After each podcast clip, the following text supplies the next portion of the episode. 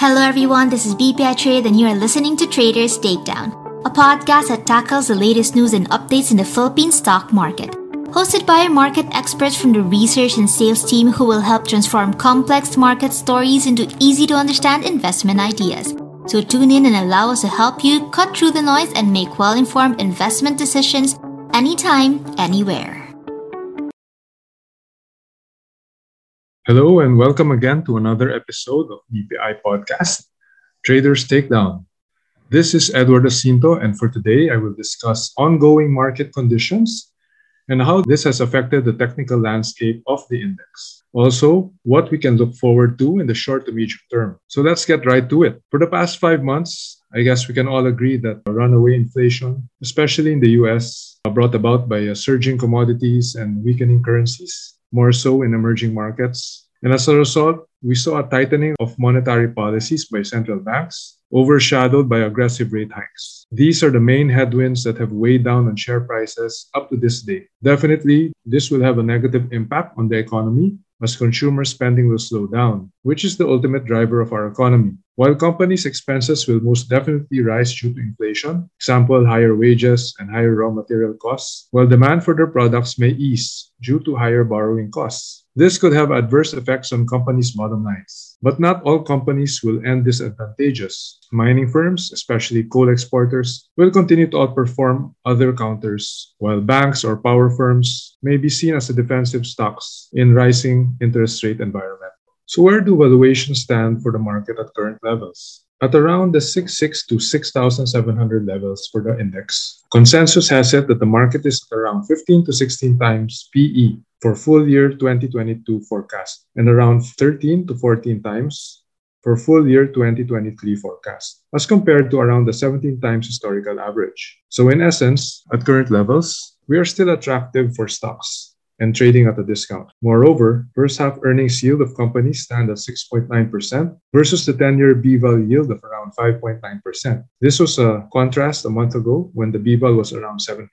So this has made equities more attractive at current levels. Can we progress towards a value-driven rally or can prices still go cheaper? One clue we have to wait for is to confirm how companies perform during the second quarter. And so far, second quarter earnings of most index names have come in better than expected or in line. Although this is a bit widely expected, since second quarter was also driven by election-related spending, although inflation already started to pick up during this period as well, with an average of around 5.5% during the second quarter. Hence, GDP slowed down during the second quarter to around 7.4% from 8.2% in the first quarter. It seems like the real effects of inflation and higher interest rates will be felt in the third and fourth quarters. The government also expects a more pronounced slowdown during the second half of the year and into 2023, when inflation is expected to slow down by the fourth quarter. So what has kept the stock market afloat so far? These are some leading indicators that has led our market to stabilize last month. Firstly, a drop in commodity prices began last month.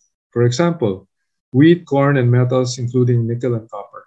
But most importantly, crude oil has dropped almost 25% from its highs of around $120 per barrel to around $90 currently. And this, in effect, has lessened inflation expectations. Secondly, a fall in bond yields. The US 10 year government bond yield is already down almost 80 basis points from its highs of around 3.5% to around 2.7%. And the local bond yield, the 10 year BVAL, reached a high of 7.1% and is roughly at around 5.9% or a little more than 100 basis points drop. Thirdly, we've also seen a slight improvement or strength in the peso. Currently, it's below the 56 level. Another reason is also the ability of the Philippine Central Bank to catch up in raising interest rates. Last July, we saw a 75 point basis point increase, and this was seen as positive. This was done to keep the gap between US and Philippine rates, which should offload some pressure on the peso. We also saw some decent second quarter earnings from most listed companies. And lastly, this also coincided with the rally in the US markets, while the S&P was up 12% in July. What are we seeing technically in the main index? So last June, the index was down 9% for the month and hit a bottom of 6,054. Last July, we recovered with a 2.6% gain.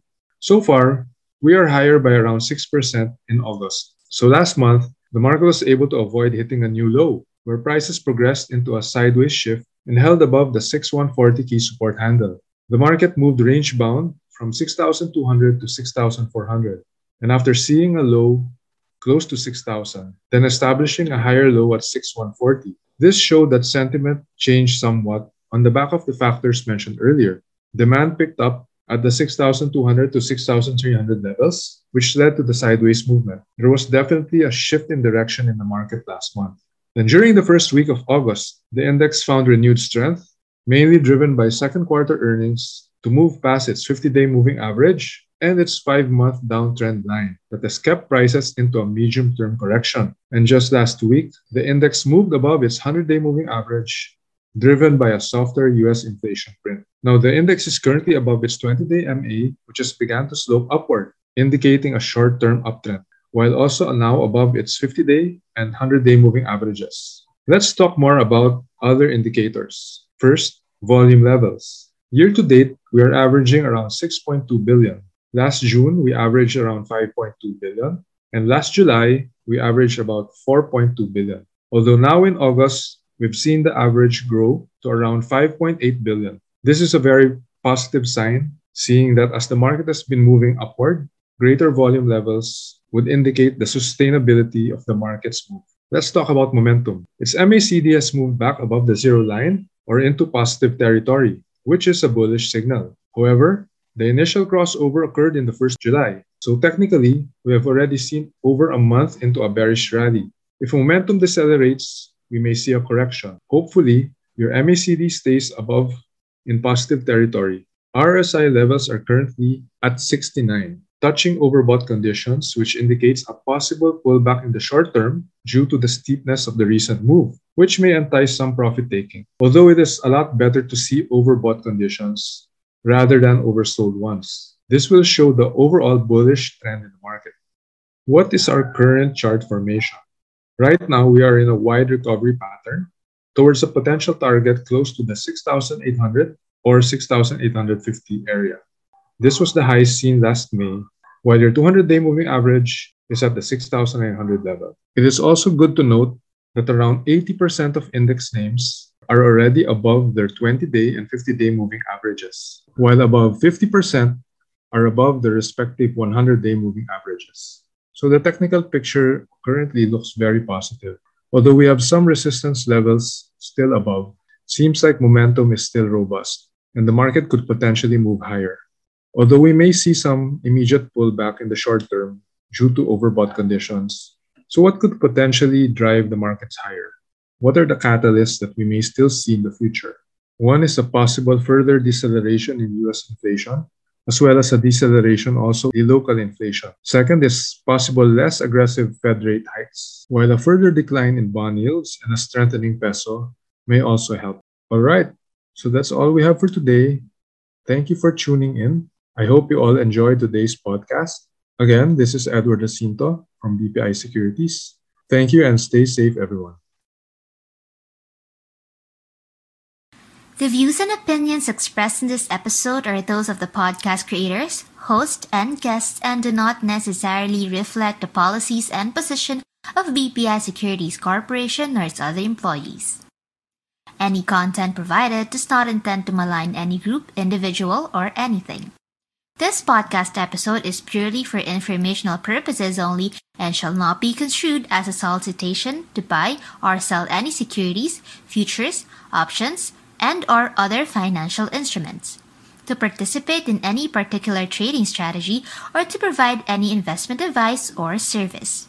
Any recommendation herein does not pertain to any specific investment objective, financial situation, or any particular need of the listeners.